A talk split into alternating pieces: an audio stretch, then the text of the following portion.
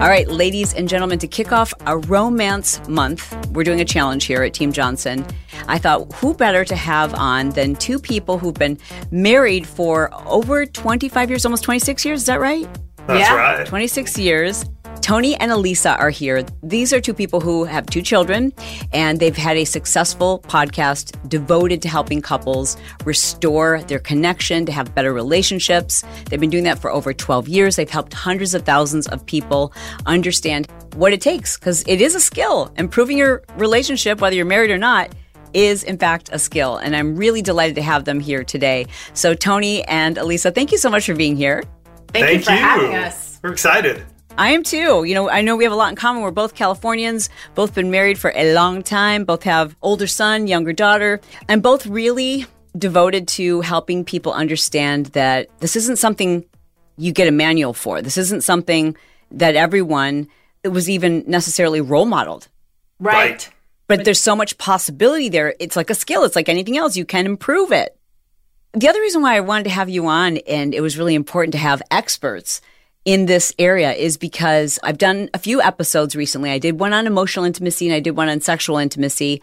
And the feedback I got, the constructive criticism I got on the emotional intimacy episode was that while they kind of understood what it looked like, they didn't understand, like, how do we do it? I, I don't know how. And so I'd love to talk about that.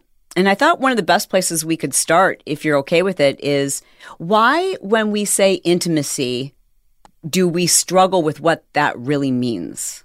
That's a great question. Yeah, and that's one we've heard for so long. Mm-hmm. And most of the time, when people say intimacy, male, female, husband, wife, the thing that goes off in their brain is sex. Mm-hmm. Yeah. It's the first thing. And it's like, I've had conversations, Alisa has had conversations, and we talk to people, and they're like, well, we want better intimacy. And the only thing they're thinking about is sexual intimacy. And yet, there's emotional intimacy, physical intimacy, spiritual intimacy. And so, what we share with couples all the time is like, you can't be having sex 24 7. Mm-hmm. You just can't. So you have to dive into, especially what you said, your emotional intimacy. You mm-hmm. have to engage one another, that connection you guys have with one another, so you can experience the sexual intimacy. Do you find that couples who read a book like yours, so by the way, we're going to talk about this book, The Six Pillars of Intimacy. But what I, I like is that there's so many different layers and different types of intimacy. And I'm glad that you mentioned that. But I'm curious who reads a book like this? Is it someone who already has a great marriage or is it someone who realizes that there are cracks in the foundation? Both. Do you find that there's usually one partner who's like more interested in doing the work? Well, there's usually one partner that will go after a book, right? Or after a podcast. And then they introduce it to their spouse. But we do have those folks, you know, in the one family, that's what we call our audience, who are definitely they're like, we've got a good marriage, but what would it look like to have a great marriage? And then you have those people who are like, there's a disconnect going on here. We don't know what it is. We need help. And they will get their hands on a book like The Six Pillars and they'll see that the framework is so easily laid out that now they have words to the disconnect. We call them cracks in the pillars. They have words to that. And once once somebody has a name to what's going on in their relationship, they're actually empowered to go do something about it. And that's why the six pillars has been a framework that so many couples and individuals have been able to adopt in their marriage. That transcends so many topics. I mean, as you were saying that, I was thinking about the feedback that we got after doing the episode about just women's sexual reproduction and how so many of us have been afraid to use certain words and we've been using the wrong words to describe our our vulva to describe different parts of our bodies. And and how many women said that oh, gosh i feel first of all a lot more comfortable and more empowered knowing the right words. So it's so interesting to think that this is also true of our relationships. I polled my audience and i told them i'd be speaking to you and i said what do you believe is your number one challenge if we're talking about just one of the pillars and again there's six that are covered in detail in your book but if we're just talking about the emotional intimacy what do you think is your greatest challenge or obstacle and i'm hoping i can share that with you and you might be able to help us break it down Let's do it. Let's go. overwhelmingly they said i just don't even know how to talk about or be comfortable talking about what it is i need or to even know how to describe what it is i need on an emotionally intimate level. And it's not surprising to hear that from your audience because I think if you asked 10 people on the street, you'd probably hear the same the same responses from all 10. You know, most of us didn't grow up with somebody saying, here's how you be emotionally intimate with someone and, and getting that blueprint right? We had we had our parents as role models we had friendships you know other dating relationships besides our marriage and so we have all these places where it's been trial and error and sometimes we have a whole lot more error than success and can i share i was actually up with my mom just this past week and it was funny we were talking about this very thing about emotional intimacy my dad passed away about four and a half years ago and so we get into these interesting conversations of what i saw growing up with mom and dad, mm. and especially with what Elise and I do now. And my, my, mom goes to me, she goes, Well, your dad and I were really good. We would talk. And I'm like, Yeah, mom, you guys weren't the greatest role models. You were great. You loved one another. I mean, they were married 46 years before mm-hmm. dad died. I go, But you weren't the role model that allowed me to get to where I am today in my marriage. Elise and I had to go after it. We had to be intentional. We had to take action. We had to learn these new skills on how to communicate both verbally and non-verbally so that we could have the extraordinary marriage we desire. And she just sort of looked at me and she's like, "Oh, wow." She's like, "You didn't learn that much from us, did you?" And I'm like, "I learned some, but not a lot." You know, is that would you say where most of us have picked up our skills or lack thereof is from what was role modeled to us in terms of emotional intimacy? I would say yes, mm-hmm. because it's the most intense relationship we have outside of our marriage, right? It's day in and day out you're watching your parents you know how do they do conflict right? How do they fight? How do they speak encouraging words over one another or not right? You know i talk to so many coaching clients who are like i never saw my parents fight. Like i don't know what that looks like. And now when we're in conflict in our marriage i don't know how to I literally just spoke to a wife a couple hours ago and she's like, I struggle with asking my husband what it is that I need. Mm. Right? Exactly what your audience is saying. And and so, you know, from a very practical standpoint, you know, as I told this wife, I said, he doesn't have ESP. Nope. If you don't tell him, I need, you know, 10 minutes of your time just to sit down and talk about something that's not related to the kids or your job, he's not going to automatically figure it out just because you're thinking it in your head. You know, mm. We've been married 25 years. Tony still doesn't get that kind of stuff. well, sure. Yeah, we're different. If that is our the most powerful place where we're learning these cues, is it possible then to have been raised in a family where there wasn't any emotional intimacy between siblings, between family members, between your parents? Is it possible? How do you learn it then outside of that environment? And is it possible to see what it is you don't want? Yeah there are a lot of families that there's little emotional intimacy, whether mm-hmm. it's, you know, issues that the parents themselves are dealing with or they they never saw it role modeled and so it becomes this generational thing where you know you'll hear oh well our family just doesn't talk about things. Yeah. right? I hear that from a lot of people. And you said it earlier Chalene and i think it's so important. Any relationship skill can be developed if there's a willingness to learn. Willingness to learn. Isn't that the truth? Okay speak to that for me. Well, I'm actually thinking of one couple, and, and, Tony will know who I'm talking about here in just a second, but there's a couple in our audience married 40 plus years. Mm-hmm. They spent probably the yeah. first 35 in a highly dysfunctional, emotionally unavailable marriage. The husband was raised where men didn't show emotions, mm-hmm. right? You just put your head down and you take care of your family and you go to work, and that's it. And so for years, decades, this couple was just kind of drifting apart, going through the motions. They'd made a decision they weren't going to get divorced, but they weren't exactly happy being married. Yeah. Mm. And so, about two years ago, they went on a journey to even learn what emotions were. The husband, and you can find these things called emotion wheels. You can find it on Amazon. That gets beyond like the basic emotions, right? People think happy, angry, sad, scared, disgust, and, and those are the basic ones that we're comfortable showing or knowing. But what does it look like to go deeper and say, what's underneath that? And this couple is so cute. They actually have a dictionary in their bedroom. And so they've made a commitment every day to talk about two emotions one positive emotion and one negative emotion that they're feeling. And he actually will look up words in the dictionary to see, okay, what exactly does that word mean? And does that describe how I'm feeling? And now there are a couple in their 60s who would describe, if you were to ask them today, they would say their marriage is better than it's ever been and they're emotionally closer yeah. in their 60s than they've ever been in their entire marriage. and this is a couple that is from the South. And so when we say words like penis and vagina, they're like, they were like, whoa, but it helped them to understand that, oh, we can use that vocabulary around one another Right. to express where we're at and what mm-hmm. we're doing in that area, but also in other areas. Yeah.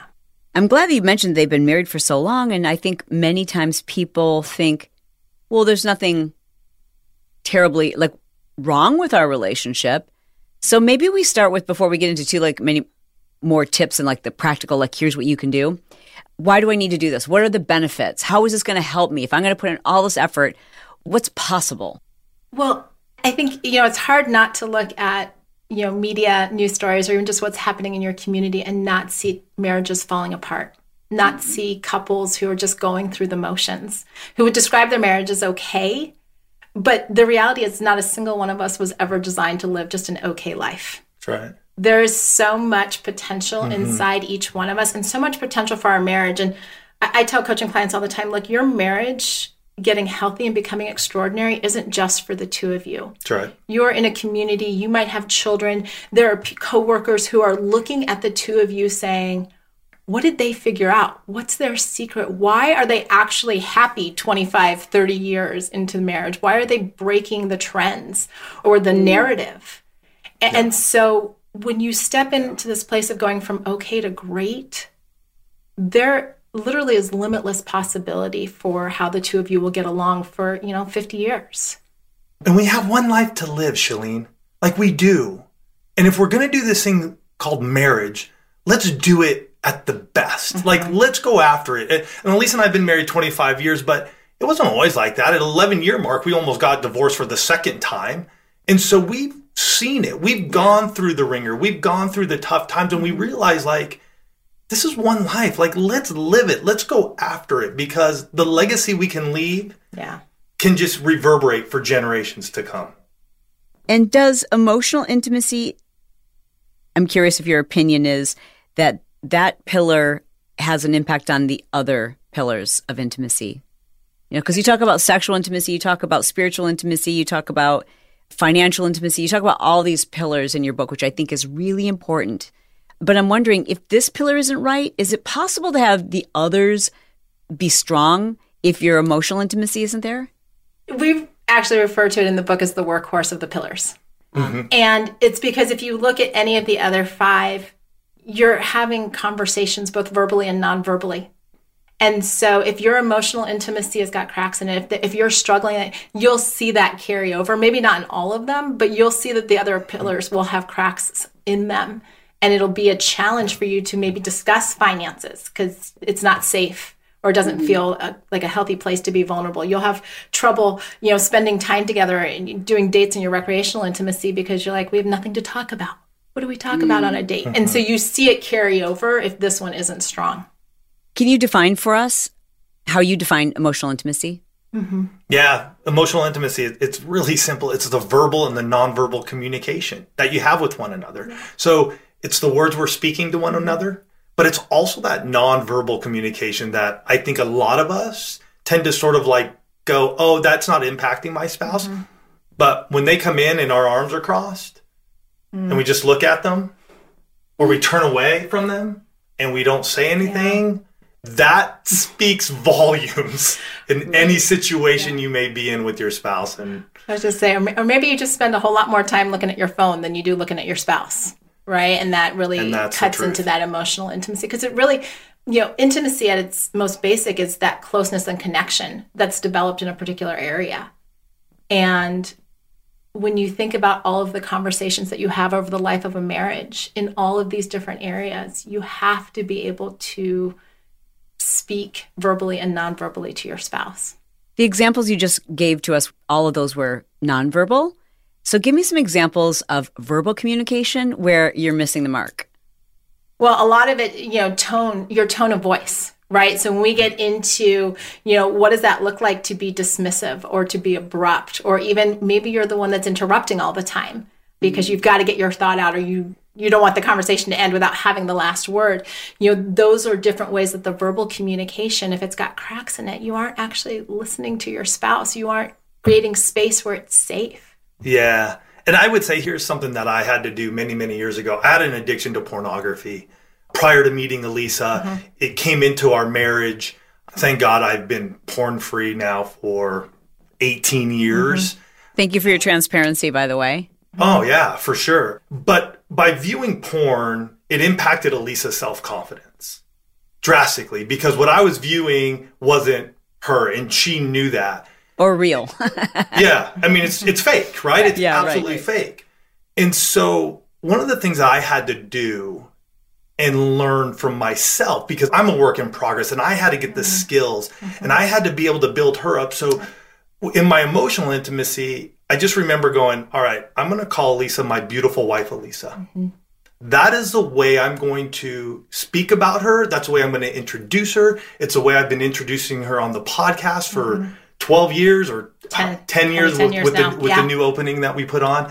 And and so I always say that if we're out somewhere, I'm just like, this is my beautiful wife, Alisa. Mm-hmm. That's a way to communicate your love and respect oh, and to honor your spouse in a way that you think is like, oh, how do I get deep? Well, I just had to keep telling her that. Mm-hmm. And in the beginning, she didn't hear it. She'd be like, no, I'm not, or say something else and brush me off. And I would just mm-hmm. keep telling her, I'm like, no, you're my beautiful wife, Alisa. Yeah. And and 25 years later, I think she's more beautiful now than the day we got married in October of 96. Yeah.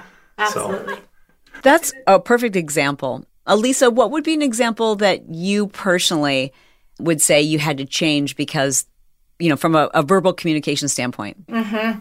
So, and full disclosure before I say this, my parents know that I talk about my upbringing on on our show and when I'm interviewed, so nobody get freaked out that I'm throwing my parents under the bus. Mom and dad know it; they're cool. Yeah. Yeah, I grew up in a family where you know sharp words or very you know abrupt statements were the norm.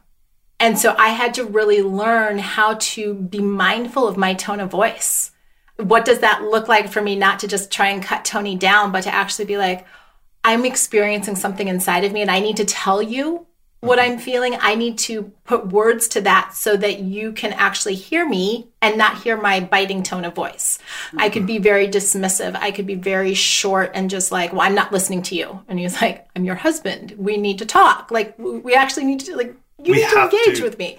We have to engage. And I grew up in a, an Italian family, so everybody would scream at each other but everybody was okay with that and you'd all just walk away hug each other give each other kisses and we'd move on but when she would do it it wasn't that we could come back to each mm-hmm. other and just be like all right cool I, I love you it really stung yeah. and there would be division and, and how do we get back to okay let's address mm-hmm. the problem and attack that problem yeah for me tone of voice has always been Mm-hmm. I won't say always, but tone of voice was an area that I really needed to work on because when it comes to it's not just what you say, which is really something to be mindful of as you're building emotional intelligence, but how are you saying it?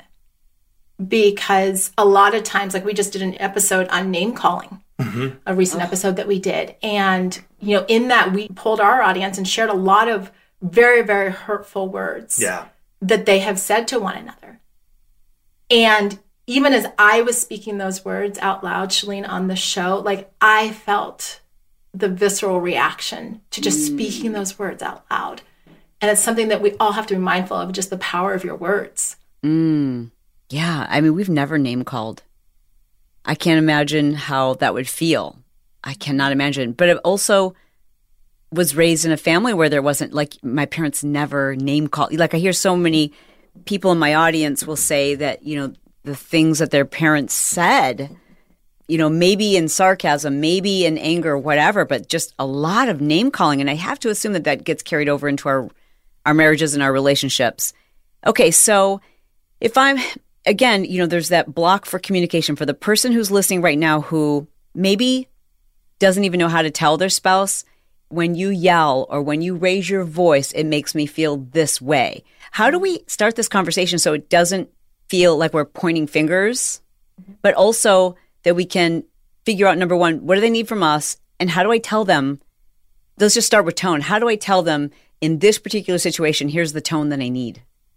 Well, and I'm even going to take it back one step further. You know, a lot of times when couples have these conversations, you know, there's been all of this communication theory over the years that says you need to sit down just kind of like we are right now. You need to be across the table from one another, and I need to be staring into your eyes. We need to have this conversation. We need to be knee to knee, holding our ha- Yeah. holding hands, and we're gonna have this conversation. And that just feels uncomfortable to a lot of people. Good. I'm glad because I think this, it just seems unrealistic. It seems like something you see on a TV show it's, or in a movie, But it's, it's not, real. It It's doesn't real, happen. exactly. And Elise and I were were taught that and heard that early on, and it scared the living bejeebies out of me. Like having to sit there and look her in her eyes and like, oh my gosh, here we go. It was tough, and it caused me not to want to have those Mm-hmm. conversations. So I would be avoiding Alisa in those moments. Okay. So what I want to say to that is, you know, what a lot of couples need to do is they actually need to get out of their house, Yep. right, and get moving. When our bodies are in motion, and I tell this not just for couples, but also, you know, if you have children that you're trying to get a conversation with, being side by side and in motion, going for a walk, going for a drive, can actually lower a lot of that emotional energy because you're not face to face. It's not confrontational. It's we're on the same team, we're side by side. And if you're walking or doing something physical, then you're releasing a lot of that emotional energy or physical energy at the same time you're dealing with emotional situations. And so we've called those our walk and talks. Elise and I, we go on walk and talks. And we live here in San Diego, and you know our beautiful coastline because you're just north of us.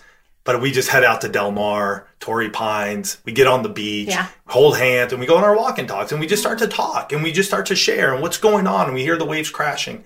And so we have had so many people in the one family do it, no matter where they're at. Mm-hmm. You know, just get out in their neighborhood mm-hmm. you know, get around a lake, get to a park, just get side by side, shoulder to shoulder. Because one of the things that we believe is that you guys can learn these skills mm-hmm. when you're on the same team. Right. When you get on that same team, instead of that tone and trying to battle one another, what happens when you're shoulder to shoulder and you go, you know what? We're doing this together. So what are we going to do? And sometimes you're going to have a reluctant mm-hmm. spouse. I get it. But you know what? That reluctant spouse can come alongside because they're like, we're not sitting knee to knee. We're getting outside. We're moving. All right, let's go. Or mm-hmm. we're going for a drive. All right, let's go. I'm going to take you to this cool place. And then it just gets that moving. So today's episode of the Chalene Show is sponsored by our friends at Trophy Skin. And I just want to tell you about the two different products. I'm going to tell you the difference between the two of them, how you can use them, how they've helped me. And aside from these products, they've got incredible tools, literally tools that you can use at home. The things that you normally would have to go to a like a skincare spa to have these treatments done, like microdermabrasion, etc. And I always thought about that. Like when I would go to these spas, I'm like, why can't I just buy one of these machines? Except that they were so crazy expensive until now. Trophy Skin has solved that problem and they've made those spa grade tools, but super affordable, super safe, and easy to use at home. Okay, so two tools I've been using. The first is called the Rejuvalite. So you just plug this sucker in and you just sit in front of it for five minutes on whatever area you want to reduce either fine lines and wrinkles or even the appearance of scarring. So for me, basically when I'm getting ready in the morning, I just plug it in and I point it at my scars and I just stand in front of it while I'm like doing my makeup or whatever. But you can also use it on your skin, like on your face. So wherever you're sitting, just doing nothing for five minutes, you just plug this thing in, like if you're reading a devotional or listening to a podcast or talking on the phone or doing whatever. Literally five minutes in front of this red light therapy, and you will begin over time to see a difference in fine lines and wrinkles. Okay, but the other tool that I'm kind of obsessed with you know, because with the red light therapy, it's amazing, but you know, you have to do it for a period of time before you see results. But if you want to see like immediate, instant results, check out their Ultra Derm MD. Okay, so it's this machine that is like three spa treatments in one. It's got this wand that you basically give yourself microdermabrasion. And I'm not kidding you, when you're done, you're going to feel like you have brand new skin. You know, sometimes when you get in front of a 10x mirror and you're like, what is going on? I didn't know I had all these dry spots and plugged pores and, you know, just like, I don't know. I look at my skin sometimes, I'm like, I want to take sandpaper to it. But that's not safe. So I just pull out my Ultra Derm MD. You can do it while you're sitting on the couch watching Netflix, whatever.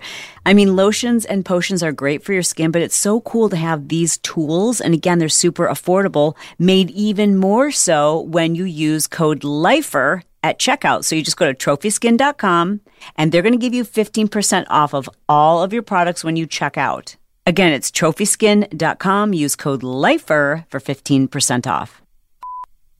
We just started a Patreon, and there's a level of the Patreon where it's just Brett and I talking, and we record it on our walks. And not until you just said that, I realized that's where I have become more intimately connected to my kids on our long walks with my husband. And for me personally, I'd love to get your take on this. I love it when we can low key these conversations. There's nothing more anxiety producing than someone saying, We need to talk. Oh, like, uh, uh, like you bet we do. I'm going to get my notes ready, right? But like that just, I think that automatically puts people on the defensive. Like, I don't care who I get that message from. When I get that message, I'm like, oh, jeez, I'm already on the defensive. It could be an employee, it could be a boss, it could be my family member, but it just makes it feel like I've got some issues. You're going to the principal's office and you're in trouble. So I'm wondering what your take is on this. Do you suggest that it's a, a very casual, ease into it kind of thing? Or should it be like, let's set a date on the calendar to talk about us? Marriages need both. Yeah. Mm. Because if it all of a sudden becomes every time we schedule a walk that we're going to have a talk, then you'll find just like sitting down across from each other, you're going to be like, eh, I don't want to. But if couples can start to work this into the fabric of their marriage, maybe it's once a week, they just go for a walk. It's half an hour. It doesn't have to be anything crazy. But if you find that you can regularly talk about yourselves, the good and the challenges, then you don't have to there isn't such a buildup of we're not talking about things we're not talking about things we're not talking about things and then this volcano happens and i'm throwing everything and the kitchen sink at you right? So couples that will build in regular time to talk will actually find that over a period of time they won't have those explosive conversations or those confrontational conversations because you know if we're just talking one topic we can just handle that in a walk. How do we move people from talking about surface level things like the operations of our relationship, like who's going to pick up the kids or who's going to take out the trash or how was your day? How do we move from those operational conversations into things that are more intimate? And what are those things even? Yeah. So, I mean, we've been podcasting for 12 years mm-hmm. on the One Extraordinary Marriage Show. And what we found many a couples, because they haven't had the training from their parents mm-hmm. or other folks, what they've been able to do is they can listen to Alisa and I, and that is the starter. Mm-hmm. That's the jumping point for right. them because now it's like name calling, for instance. They can listen to it at whatever time they want, but now they're going to go on their walk and talk. And that comes up. Mm-hmm. They're like, oh, you know what? When Tony said this or Alisa said that, right. how did that make you feel? And so we have such an array of topics and conversations and it, it, just allows them to just go, okay, we don't need to talk about the surface stuff. We don't need to talk mm-hmm. about the mm-hmm. kids, laundry, or work. Hey, podcast this week was on name calling. Let's just take a few minutes and just talk about it. What has it done to us? How's it impacted you? How's it impacted me? Okay, cool. Wow, that was interesting. And then they can move on and talk about the other mm-hmm. stuff. But it's that little bit for them to just go, oh, okay, Tony and Lisa can talk about it. Then we sure can talk about it. Mm-hmm. And we just want to come alongside them and be that their marriage mentors. I think that's amazing. And, and I love that you just called it a marriage mentor. I've always said, when people say, Who's your mentor? I'm like, Well, there isn't one. I have a mentor. You should have a marriage mentor. You should have a faith mentor. You should have a business mentor. You should have mentors in all these areas. And if you think you found one person who, who can be a mentor in all those areas, you're probably in a cult. right, right. That pretty much sums it up. Yeah. Right. But so, what do we do though for that person who they want to have these conversations and they're in a relationship with someone who was role modeled. We don't talk about our feelings. We don't talk about personal things. We don't talk at all. And they're so uncomfortable with it that you just feel like you're pulling teeth and making your partner really uncomfortable. How do we help that partner?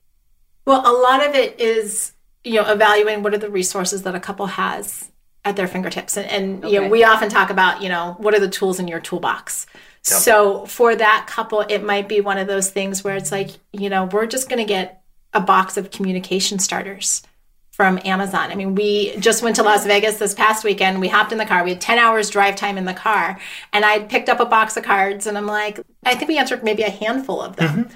But the conversations and, and, just some of it was past stuff, like from our wedding day all the way up oh, to wow. dreams and, and just these different conversations. Because sometimes we just. You need, guys need to create your own. Well, That's coming off the six pillars. That'll be coming off the six pillars of intimacy. It is coming. Thank you for the product idea. But sometimes it's just I need a tool. Prompts. yeah. Prompts exactly. And if so many people get paralyzed thinking they can't. I literally had a husband tell me just a couple hours ago in a coaching session, he's like, Alisa, he goes, I'm just not a talker. And I said, here's the deal. Everybody can develop communication skills. You don't have to be the one, you know, shouting off the 10,000 words a day or whatever it is they say, but you can learn. Everybody has the ability to learn what it is that my spouse needs and how to respond to them and to stretch. Mm-hmm. I know a lot of people think, you know, a lot of people listen to the show are probably like, yeah, I'm not a talker. But you mm-hmm. can mm-hmm. learn how to communicate effectively with your spouse. You can put conversation prompts in your toolkit. You can make time where it's just the two of you and you're going to talk about more than the schedules. You can choose those things. You don't have to identify as I'm not a talker. You can be like, I'm just learning new skills. What about emotion, like feeling too vulnerable, like you can't cry in front of your partner, or maybe how do we learn that it's okay to have certain emotions? For some people, it's anger, like they were taught to never be angry, especially for women, right? Or maybe for men, they were taught that it's weak to be sad or to cry. How do we learn that our relationship is a safe place to, ha- and it actually brings us closer together? I don't know about you guys, but like very few times I've seen my husband cry, but every single time I have, I'm like, okay, if he only knew how much more I love him when he does those things, he'd probably be crying all the time. you know what I'm saying? Like, so, so how do we learn to do that? Yeah. It's a process, and marriage is a process, and we're on a journey. Mm-hmm. And so we can't put a time frame on this either. Mm-hmm. And I think that's part of it. In our society today, we say you can, you can't, this and that, and we're expecting you to do it today. And I have learned personally that it is a process. And are you willing to start the process? And I think that's the big thing mm-hmm. right now. Are you willing to take that first step? Mm-hmm. Because I remember being that way as well. Hey, don't. This is coming from my dad. Don't. Guys, don't cry. Hey, don't cry. You know, so I remember being on a job site, stepping on a nail going through my foot. And my dad's like, hey, don't cry. And I'm like, uh, I'm like, okay. But it's a process. And are we willing to get there? And I've learned over time, as Alisa and I have done the podcast and have dove in deep in our own emotional intimacy, that because it's a place that we trust one another, we built up the trust, we built up the emotional intimacy that things come and it's okay. It's like, all right, man, I just got to let this out. But it's also, uh, you know, and I just want to add to that if your marriage hasn't developed that safety yet, because I know there are a lot of people like, okay, Tony, I hear you talking about that, but it doesn't feel safe, or I don't feel Yeah, like I, it's true. you know, in that case, you may actually have to seek the help of a professional. Yes. Somebody that can help be that bridge. Like I tell my clients all the time, I said, you know, I'm just a bridge. I'm a bridge between a husband and a wife. Oftentimes I'm a translator saying this is what it sounds like, but it's also that bridge to say, here are the skills that are going to get you to this side of the bridge, and here are the skills you need to come to this side. And here's how we're going to craft safety because Yeah. we don't know, everybody's had their own journey to get to a marriage, and we don't know where things have not been safe for you or where you were told, like, Tony, it's not okay to cry or, Or you know, traumatic instances. or exactly.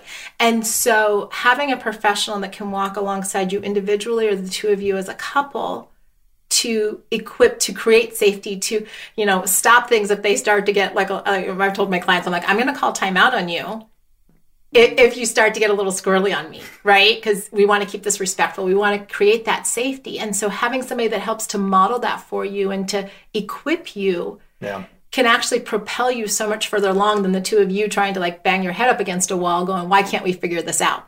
I love you mentioned professional help because I think for so many people or someone who's listening right now is like, I've created this safe environment.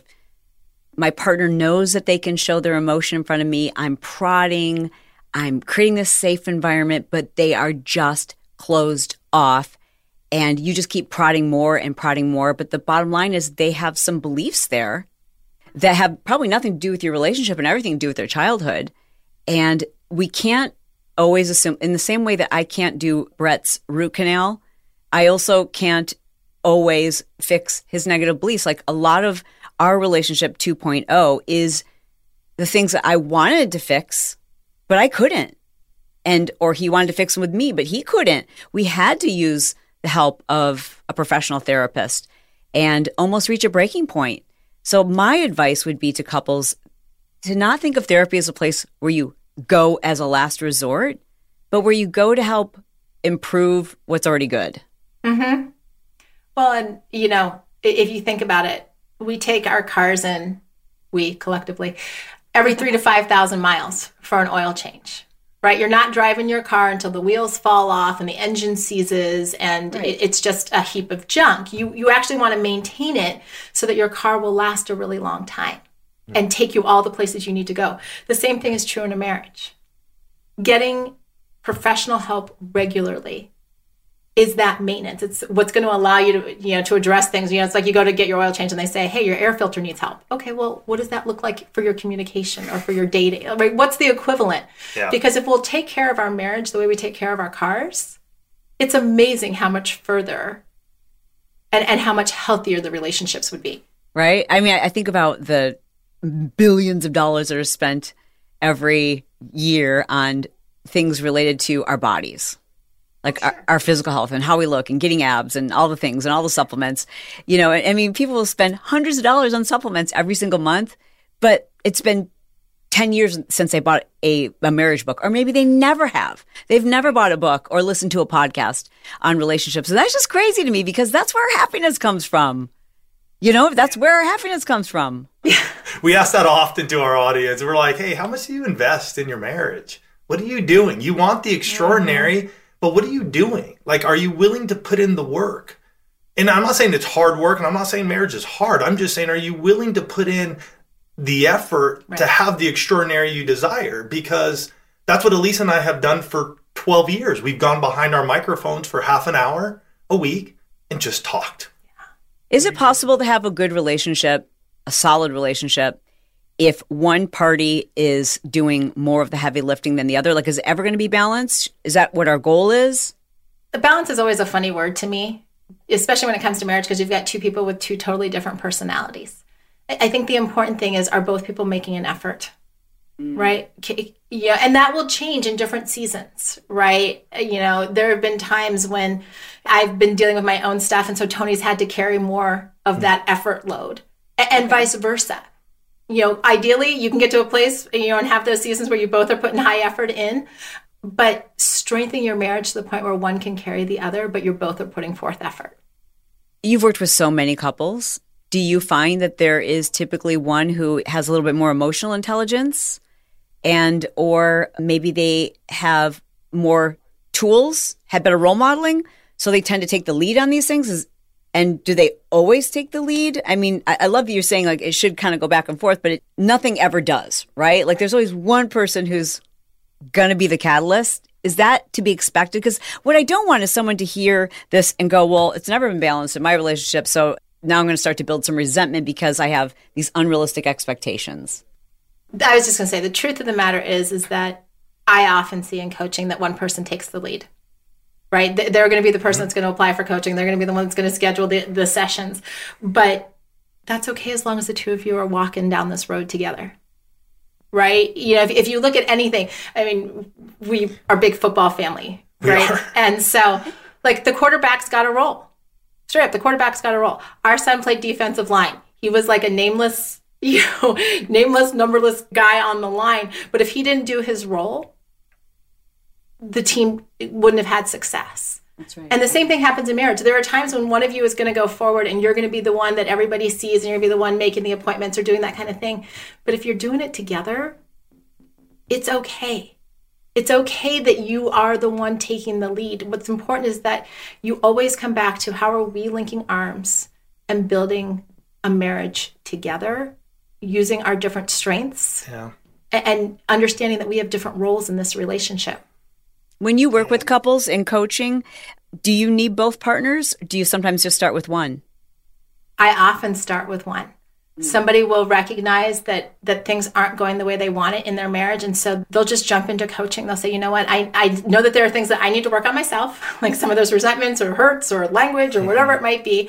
And so they start working, and I will always invite the other spouse to just join me for a conversation to give their side of the marriage and and if they're ready to start working with me that's great if not then I'll continue to work with their spouse until they see a change in the dynamic and then they want to come on board and be a part of that change. And that's interesting what Alisa just brought up because one of our big hashtags has always been, What can I do? Because in marriage, we do get that dynamic, which mm-hmm. is you're talking about. We want balance and we want our spouse to do this. And yet we got to this place, it was like, What can I do? Yeah. What can I do? Like I get your spouses over there and they're they're having a tough time and maybe they're having a tough time with work, maybe it's, it's extended family, maybe it's something else that you just don't know about. And yet when you look at your marriage, you can just go, what can I do right now? How can I love on them? How can I pour words over them that are going to lift them up and help them through this time? And we've seen so many couples and, and individuals specifically go, I'm going to take that on. Mm-hmm. What can I do? And then you start seeing that dynamic change. Yeah. And it's interesting because it does take a little time for that other person to get on mm-hmm. board. But once they get on board, then they're all of a sudden they're like, oh my gosh. What are we doing? Let's go. And, and, they're just like, whoa, okay. You know, I've been working on this for six months and now you're finally ready. Mm-hmm. Can you give us some tips, daily practices even, to get started for that person who's like, I don't even know where to begin. I don't want to freak my partner out you know, obviously this audience is heavily female. So, but we are talking to both people. something that is very tangible. You can start doing this tomorrow or a couple of things where it's not going to freak the other person out and it's just a good way to get started. You know, what I would say, you know, some of the things we've already mentioned, right? Get out, go for a walk with your okay. spouse, right? That's, you can literally open your front door and just go. You can get conversation cards. And what I would say to that is don't pull out the full box in front of them and be like, ah, because they're gonna freak out. Just be like, hey, and I say this to my coaching clients all the time. I'm like, give them the opportunity to pick the question. Like if you're the one that is wanting your spouse to engage, because if they see you pick a question, they're automatically going to assume literally that you stacked the deck to the question that you want answered, right? So true. That's something I would do. Right. right. And I say it because I'm the same way. So it's like, no, just, honey, I bought this. I would love for us to just do one question a week right? Really low key. So because now we're not like, oh, we have to have this big heart to heart. And you can even go so far. And I tell my coaching clients, as I said, set a timer for 10 minutes. I mean, we're just going to like have a back and forth over this one question. It's only going to be 10 minutes. Most everybody can find 10 minutes in 168 yeah. hours a week to answer a question. And it doesn't feel scary, it doesn't feel intimidating. And the spouse who might be a little more reluctant knows that they just have to hang in there for 10 minutes. It doesn't feel intimidating. Well, until you the, you release the One Extraordinary Marriage deck of cards for us, which I am excited about, is there one that you would recommend right now on Amazon? Do you know the name of it off top of your head? The one that we just picked up was 88, 88 conversation starters for husbands and wives, and I'll make sure that you have that that link, that information. and We'll get that That's to you. That's amazing. Thank you. So those are two really simple things. I think it is. Those are great. And like you can start with that, just doing something physical. What impact does do children or maybe a change in life, right? Like new babies, kids, elderly parents you have to care for, a change in a job, COVID. How do traumatic or traumatic events impact our emotional intimacy? What do we need to be aware of to safeguard that? Well, we need to be hmm. aware of what you and your spouse's tendencies are when you're under hmm. stress. Some people will most definitely they'll retreat. They'll go into that place where you know kind of almost that like I need to crawl up into the fetal position and I just need to process everything on my own. And then you have some people who under stress can get more animated or agitated. And so when you know how you and your spouse both handle really stressful, traumatic, dramatic situations, you can actually lead with that right? So mm-hmm. I have a tendency to withdraw. And so Tony will actually just be like, I think you need a little space to process. To process. He'll like he'll straight up tell me, you look like you need a little space to process. And then he lets me yeah. go into that space where I can just think through things. Can I say something about the processor though, too? Because I've had to learn this and I'm going to give you a real quick tip here. If you are the processor, realize that you still have to go and have the conversation. Mm-hmm. And so Alisa and I have had to learn this, and and I had to tell her it's this. an agreement. It's like, marriage. hey, I know we're I know we're having this conversation, and mm-hmm. I know I'm giving you a lot of information, right. and I know you need to process, and I know you're starting to shut down a bit, and that's cool. I'll stop right now. but we're not going to just end it here. We need to make sure that we pick this back up within the next seven days. Like we have to close the loop or we have to address Yeah. it. Early on in our marriage, I just let her go and then I'd just get furious. I'd get upset.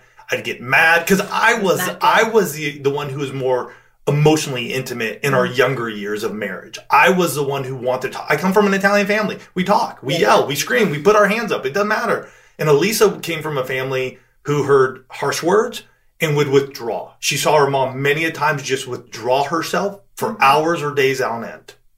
So Alisa would do that, and I would come after her. And then, so we've had to learn that, okay, this still happens at times, but we need to still have the conversation. We mm-hmm. cannot let it die without having some resolve to it. I'm glad you said that because I think it is very common for people who are the communicator and they're going to talk through their processing process. When somebody else needs to be silent and alone and withdrawal to process, it feels like they're shutting you out. And then our brains do the, it must be me, you know, and we just go to the worst possible case scenario. And so then you can get really angry. And I, I know I used to do that with Brett. I used to just prod and prod and prod. And he was just needed to be silent and kind of withdraw when he would process. Now he's better at telling me that he's processing. Before he would just say nothing's wrong. And then later he would explain that he was processing. Now he'll say, I just, I got to think this through. Yeah. They, they just need a little more time. And us, you and me as talkers, we're like, no, we can just deal with it right now. We're not going to bed. We're going to bed. Yeah, we're not going to bed. Where do you think just you're go. going? You're going. It's like I tell people, unless you're having sex, there are no great conversations that are going to happen after about nine o'clock at night because you both are just so fatigued. Yeah. Well, it's a little bit later now, but yes, I, I hear what you're saying. This is true. And what happens to a couple who just is so disconnected on this level emotionally? Does that trickle down into other areas of their lives? I mean, other areas of their relationship? Yeah, I mean, if you don't have the ability to communicate, if you don't have that emotional intimacy, it becomes really hard to to talk about your finances, right? Right. It becomes really hard to, you know, be able to deal with matters of faith, to be able to spend time together because if the two of you aren't talking, then why on earth would I want to go on a date with you? Like what's that going to look mm. like? Uh, I don't want to spend time like if we can't talk, I don't want to spend time with you right? That's going to be hard. And and even getting into the point where you know around the sexual intimacy where if the two of you aren't able to communicate and you know bodies are changing hormones are changing Yeah. things are happening but you don't actually have words to be able to use to explain that you can feel this growing disconnect in your sexual intimacy. Go back to what you were just saying going is this me? Like like what did i do? Yeah. and and not be able to heal that or bring it closer together because the emotional intimacy pillars got cracks in it. Do you guys still work with couples? You take on Oh, clients, coaching clients? Oh, fantastic. she does. I do. I do all the coaching.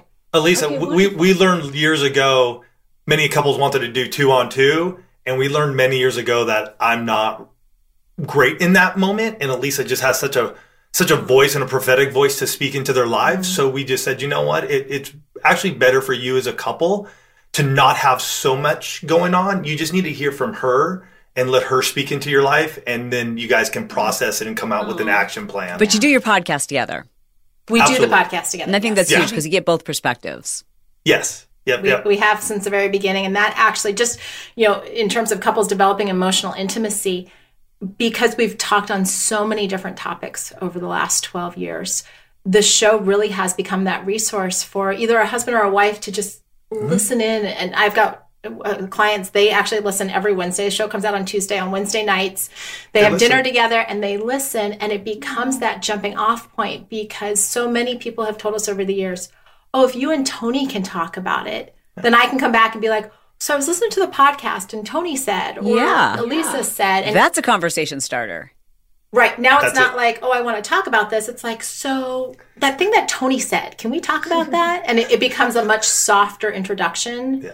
than can we talk? Well, we're talking to podcast listeners. Obviously, some people are watching this on YouTube, but we will put a link to your podcast, One Extraordinary Marriage. Is that what it's called? One Extra- Extraordinary Marriage? One One extraordinary- extraordinary marriage Yes. show. And we'll put a link to that in our show notes.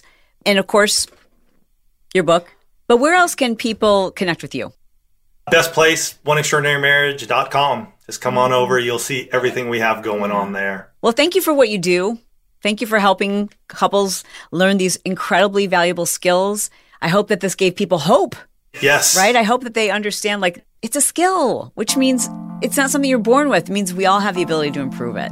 100%. I love the way you put that. Yeah. Thank you so much, Chalene. You guys are awesome. We'll see you soon. Definitely. If you enjoyed this show, please don't forget to make sure you are subscribed and following along. The Chalene Show is available on Apple Podcast, Spotify, and most every podcast app. If you enjoyed this episode, please be sure to leave a five star review and tell us specifically what you enjoyed. We'd love to know.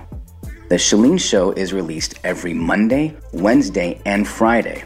For Tuesdays and Thursdays, be sure to follow and subscribe to Chalene's other podcast, Build Your Tribe, which she co hosts with her son, Brock Johnson. It's all about business, social media, and marketing, and devoted to helping you make more money and live more life.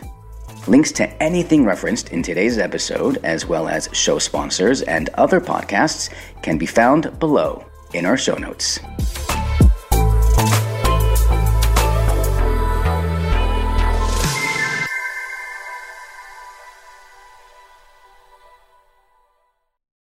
Vacation starts with VA. Whether you're feeling beachy, mountainy, or every E in between, you'll find all that you love all in one trip to Virginia. Start yours at virginia.org.